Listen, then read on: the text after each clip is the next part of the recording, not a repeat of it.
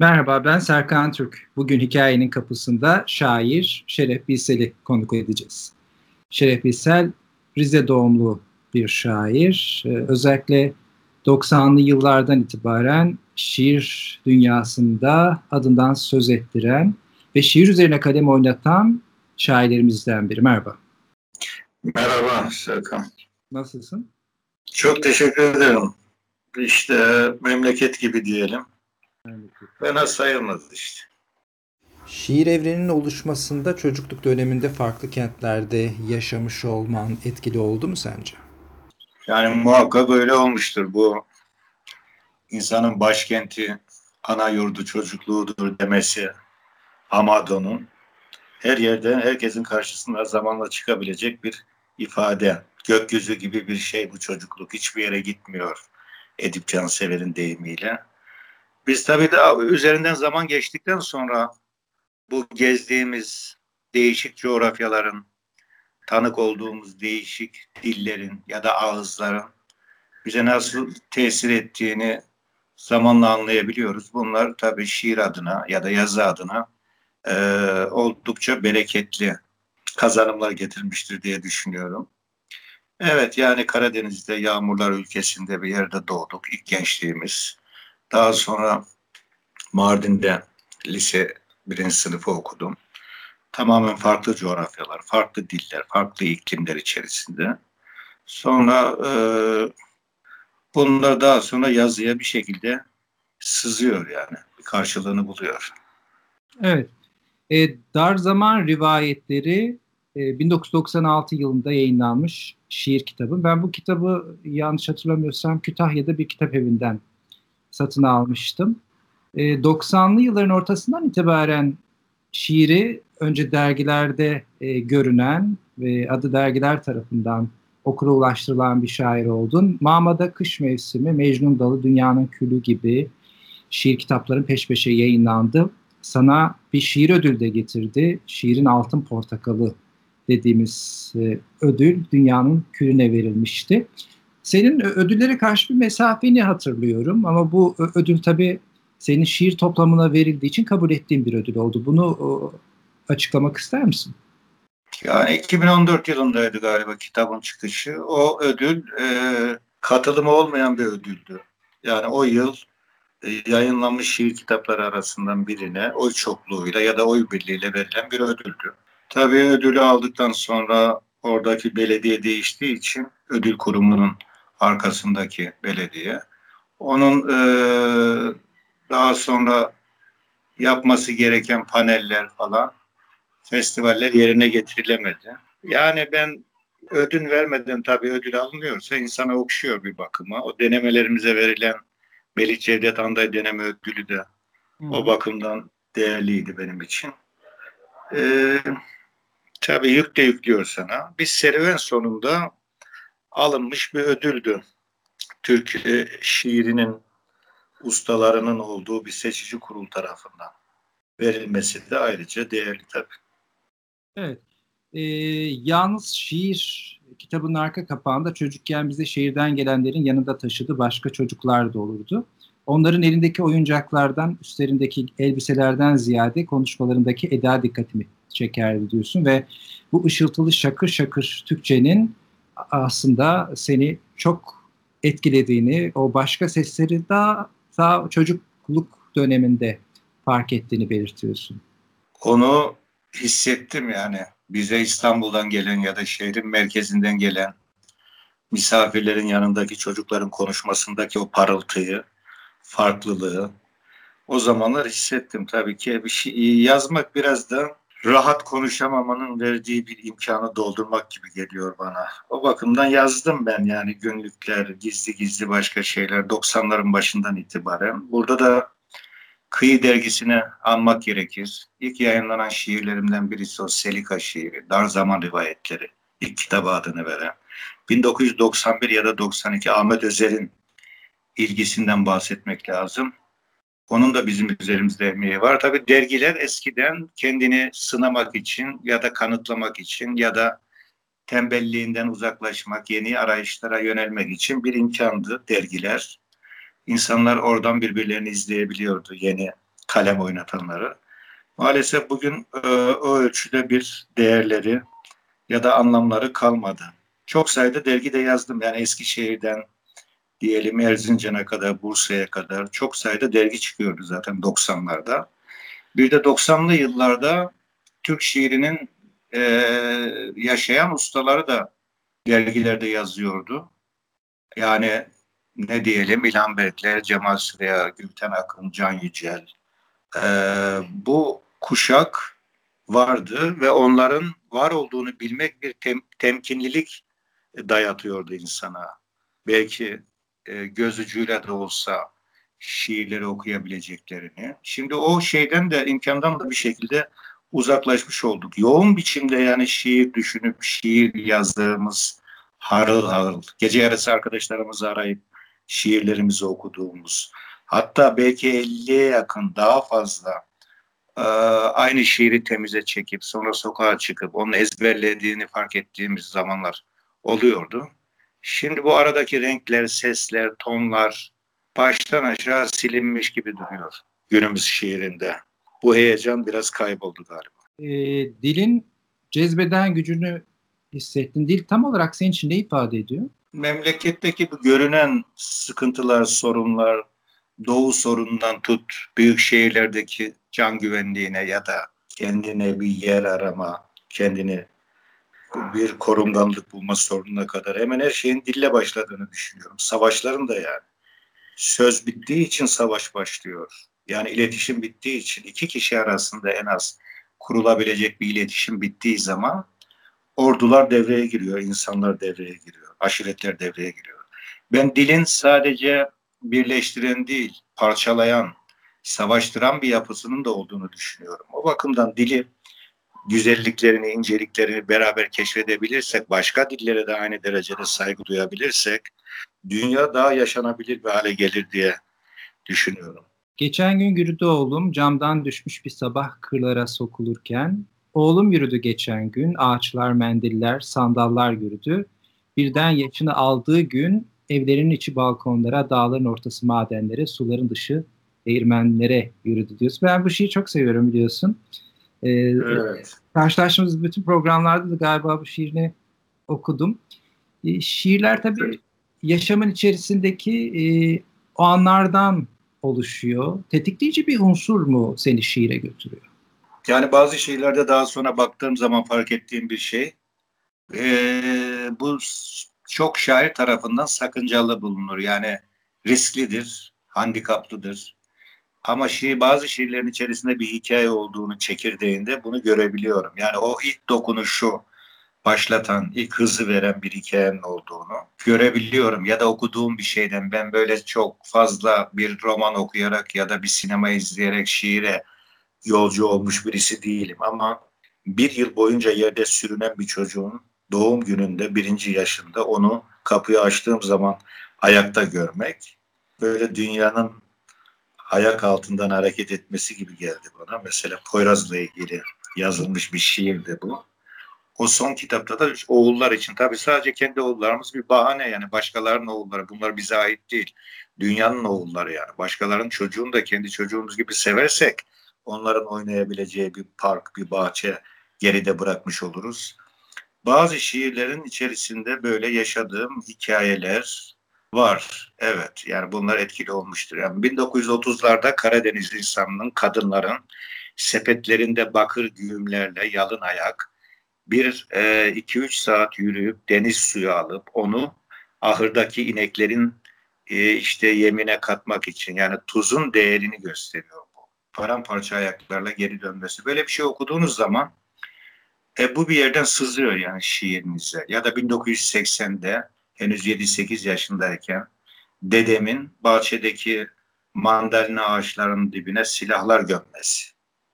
Bir baskına karşı. Bunlar unutulmuyor. Evet. Portakal ağaçlarının dibine. Sonra bir dizi olarak bir yerden parlıyor bu. Bunu da açık açık ifade etmek zorunda değiliz. Bir sayıklama olabilir, bir görüntü olabilir, bir ses olabilir. Yeter ki geçmişteki hayatımıza dair bir boşluğu doldursun. Ben böyle bakıyorum. Yani şiirin içerisinde mırıldanmalar, sayıklamalar, Bu tür parıltılar, anlamsız gelebilecek şeyler olabilir. O sizi konuşturur, bir sonraki dizi için hazırlayabilir. Yani şiirin iplerini elinde tutabilir. Bunlar bana değerli geliyor yani geçmişten bazı imgeleri saklamak, metinlerde kullanabilmek. Evet. E, Şeref Bilsel'in şiirlerini belirleyen öğelerden biri de hiç kuşkusuz türkülerdir diye yazmış Hayrettin Orhanoğlu sizle ilgili bir değerlendirmesinde. Türkülerin yerine hayatınızda. Geleneğimizde bahsediyoruz. Edebiyatımızın kurucu metni olan şiirin iki ayağı var. Halk şiiri ve divan şiiri diye. Ama bugün konuştuğumuz dil yani sokakta konuşulan, alışveriş yaptığımız, kavga ettiğimiz bu dil e, bize biraz da türküler üzerinden gelmiş. Yani halk şiir üzerinden, halk edebiyatı üzerinden gelmiş. Asıl mesele bu. En az korunanlar da saray tarafından ya da kültürel iktidar tarafından korunanlar da halk edebiyatçıları, halk şairleri olmuştur. Divan edebiyatçıları değil. Bu bakımdan bu dilin içerisinde çok e, üstü örtülmüş zenginliklerin olduğunu düşünüyorum. Her ne kadar bunlar bir çoğu bir eğitim almamışsa da medrese eğitimi almamışsa da böyle bir zenginlik olduğunu düşünüyorum. Mesela bıldır diyoruz. Bıldır kelimesi bilirsin bizim oralarda geçen yıl anlamına gelir. Başka yerlerde bilinmez bu.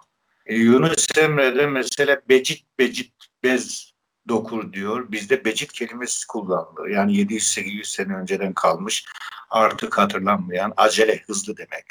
Pek çok çok şey insan gibi kelimelerinde bir hayatı var yani. Birleşiyorlar, çoğalıyorlar, üstleri örtüyor, örtülüyor, ölüyorlar. Ben türkülerde bu zenginliği görüyorum. Yani bir karaca olana bile bakmak, eğilmek, sonsuz bir zaman istiyor. Yani ondaki derinliği, hünerleri görmek.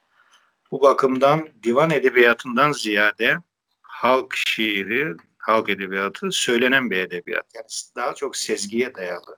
Yapmaya, masa başına değil. Yani, yani modern şiire daha uygun gibi geliyor bana.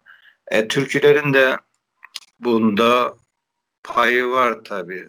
Ha bu akan dereler hep gözümün yaşıdır. Sevip de alamamak ölümün kardeşidir. Ölüme kardeş koyuyor görüyorsun. Ve pek çok şey yani bizi durdurabiliyor yani bir mezar taşı gibi. O bakımdan değerli olduklarını düşünüyorum. Bunları Cemal Süreyya'nın folklor şiire düşman derken anlattığı o kalıplaşmış sözlerden, deyimlerden ayırmak lazım yani. Türküler dinamiktir, hareket eder ve başka zamanları gelince de yeni anlamlar ortaya koyar sadece Türkleri değil divan şiirinden de etkilenmişizdir yabancı şairlerden de. Bu tabii bir, bir şey oluşturuyor. Biz, her şey birleşiyor. Bambaşka bir hale gelebiliyorsa, bir yenilik ve tazelik taşıyorsa bir şey yazdım diyebiliriz yani o manada. Yoksa taklitse bunu en iyi fotoğraf makinesi yapar o zaman yani objektif. Evet. Yalnız şiir, yalnız edebiyat e, son kitaplarınızın isimleri. Edebiyat üzerine, şiir üzerine kalem oynatan e, biri olarak Şeref Bilsel e, yoğun bir çalışma disiplini içerisinde mi? Yani bu düzenli yazdığım dergiler işte Varlık Dergisi'nde her, her ay yaklaşık 3 yılı geçti. O beni tembellikten uzak tutuyor, sürekli böyle meşgul ediyor. Gelen şiirlerden hareketler, bazı denemeler yazdım, metinler kurdum. Bunlar yaklaşık 30 tanesini bir kitap haline getirdim. Henüz basılmadı ama hazır. O bakımdan şiirle beraber düşünmek yani karşındaki insanın yazdıklarıyla beraber bir muhasebeye girmek, kendini tartmak, gelen şiirleri yönünün, derinliğinin, yoğunluğunun, işte kumanyasının ne olduğunu dışarıdan görebilmek, aralarında farklar var mı, yok mu? Memleketin doğusundan gelen şiirlerin sesiyle, batıdan gelenler, bunları belki görme şansımız oluyor.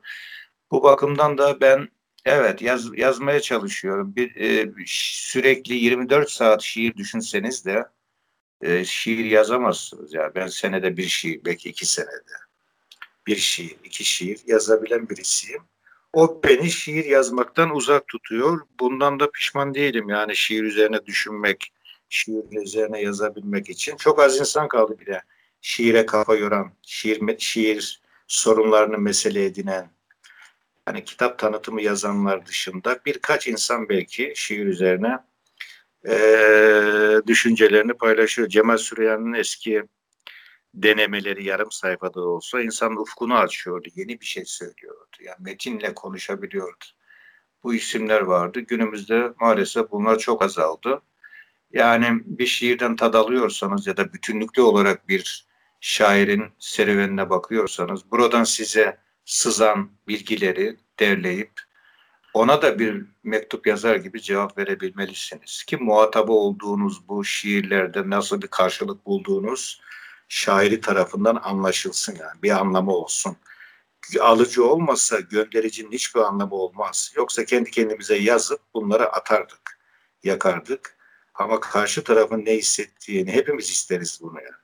Ne düşündüğünü anlayabilmesi için de bazen yazılmış olan şiirler üzerine kafa yormak, düşüncelerimize aktarma şansı bulmak gerekiyor. Bunu işte Virüs dergisi arkadaşlarla çıkardığımız dergide ve varlıkta düzenli olarak ben e, yazmaya çalışıyorum. Onlarca şiir geliyor. Gençlerin şiirlerindeki e, temel problemi ne olarak e, tespit ettin? Ne olarak görüyorsun? Yani başka biri baksa belki başka bir şey görür ama ben çok sayıda şiir tabii geliyor. Bunları böyle peş peşe okumak da ne derece doğru o ayrı bir şey. Ama bir şiir tabii Cemal Süreyan deyimiyle bir top kumaş bir metresinden belli olabiliyor. Hele şiirlerin girişi ya da finalleri. Yani ortak sorun sanki şiirler birbirine benziyor. Bundan şikayet ediyoruz genellikle. Çünkü hayat da birbirine benzemeye başladı galiba.